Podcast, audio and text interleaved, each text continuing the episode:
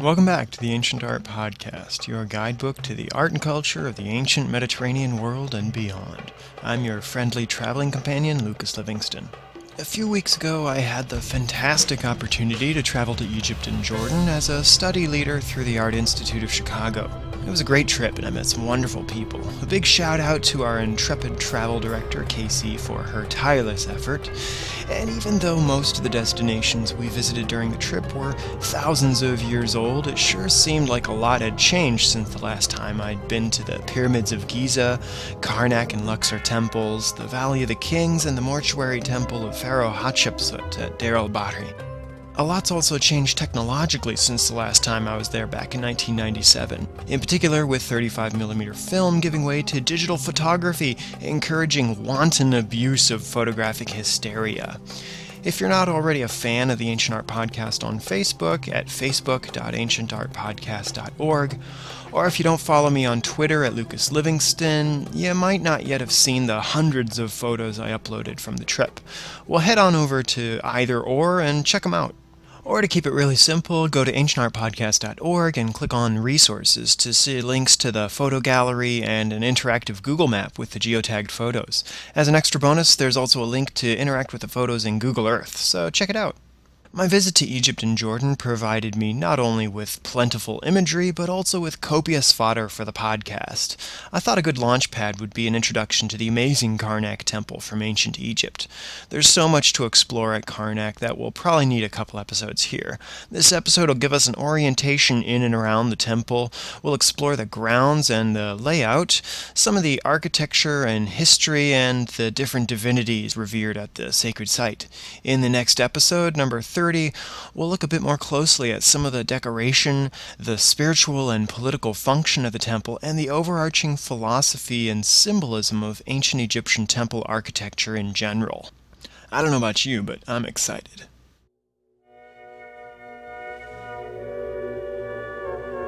Karnak's located in Upper Egypt, which means southern Egypt because it goes by elevation, not latitude.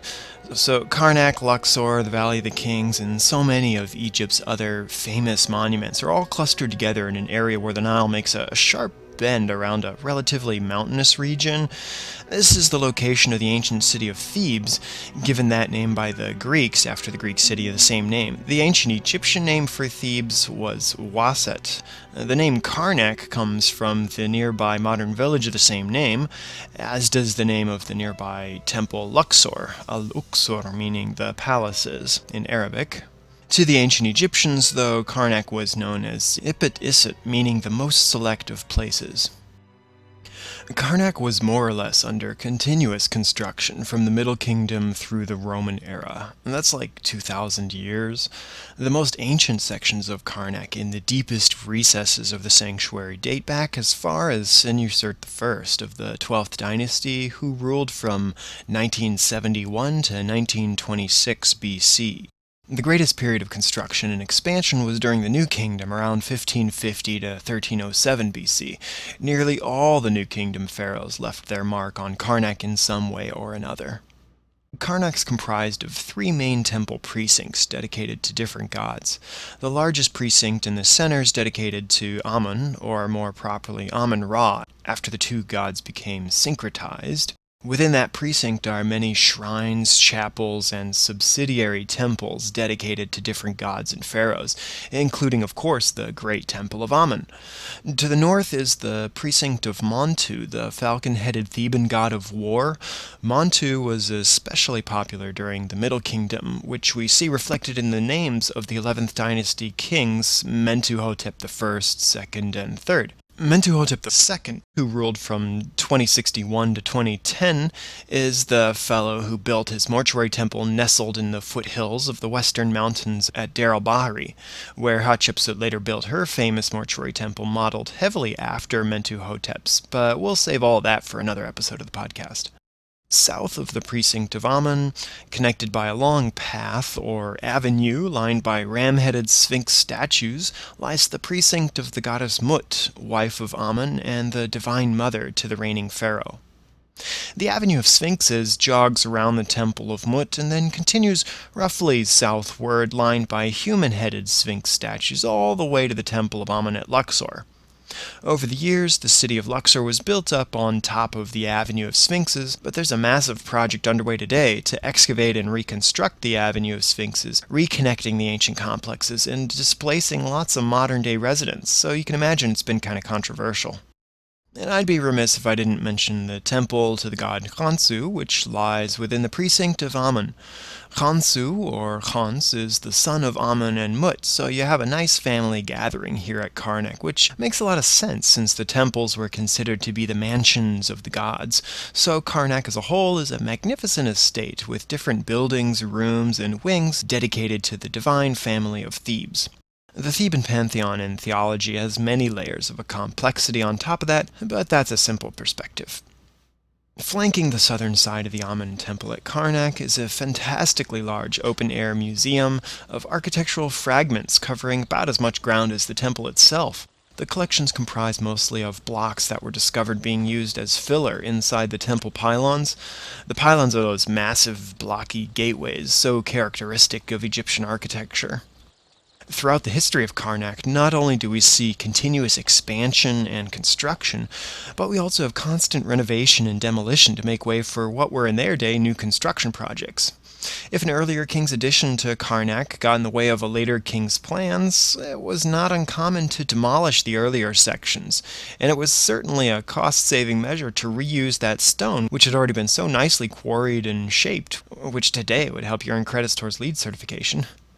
The Temple of Amun is constructed along two primary axes, one running perpendicular to the Nile and the other running parallel. The perpendicular axis is generally designated east-west and the other north-south but the temple's not actually orientated precisely along the cardinal axes. In general, however, it was common for Egyptian temples to be orientated east-west. Many of the western Theban temples on the opposite side of the Nile face east towards the rising sun and the river, while Karnak faces west, again towards the river, for one for the very practical purpose of accessibility by boat. The first pylon's about 540 meters from the Nile today. Uh, in American units, that's about six football fields. But in its day, there was a quay or a waterway connecting it with the river.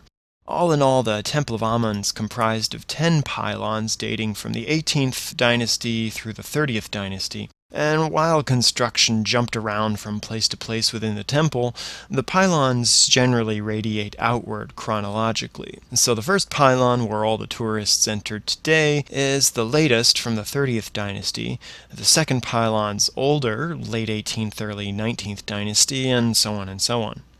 Between the first and second pylons is the open air courtyard. And what's really neat here is that this space was outside the temple proper in the New Kingdom. So you can see some Sphinx statues here that were originally part of the Avenue of Sphinxes connecting to the Nile. You'll also find some unfinished columns and the massive mud brick scaffolding that was never removed after construction of the first pylon was halted. I think it's really interesting to see evidence like this revealing the history and development of Karnak. It breathes a little life into the ancient stone, betraying that there was frequent expansion and renovation. It's easy to visit Karnak today and take it for granted that we're looking at a frozen snapshot in time, but that's not the case. As we walk through this ancient temple complex, we're treading across more than a hundred generations of continuous occupation, development, devotion, and human achievement. So there's a tight little introduction to Karnak and ancient Egyptian temples. I hope you'll tune in to the next episode where we'll go deeper into the temple, exploring the carvings on the walls, their meaning and symbolism. We'll recreate an ancient Egyptian festival, and then we'll learn how the temple as a whole functions as a symbol of ancient Egyptian mythology and spiritual beliefs. If you enjoy the podcast and want to help support it, please consider leaving your comments on iTunes and YouTube. You can also give your feedback at ancientartpodcast.org. Just click on the feedback link at the top of the page. And I appreciate your comments, suggestions, and questions at info at ancientartpodcast.org. Thanks for listening, and see you next time on the Ancient Art Podcast.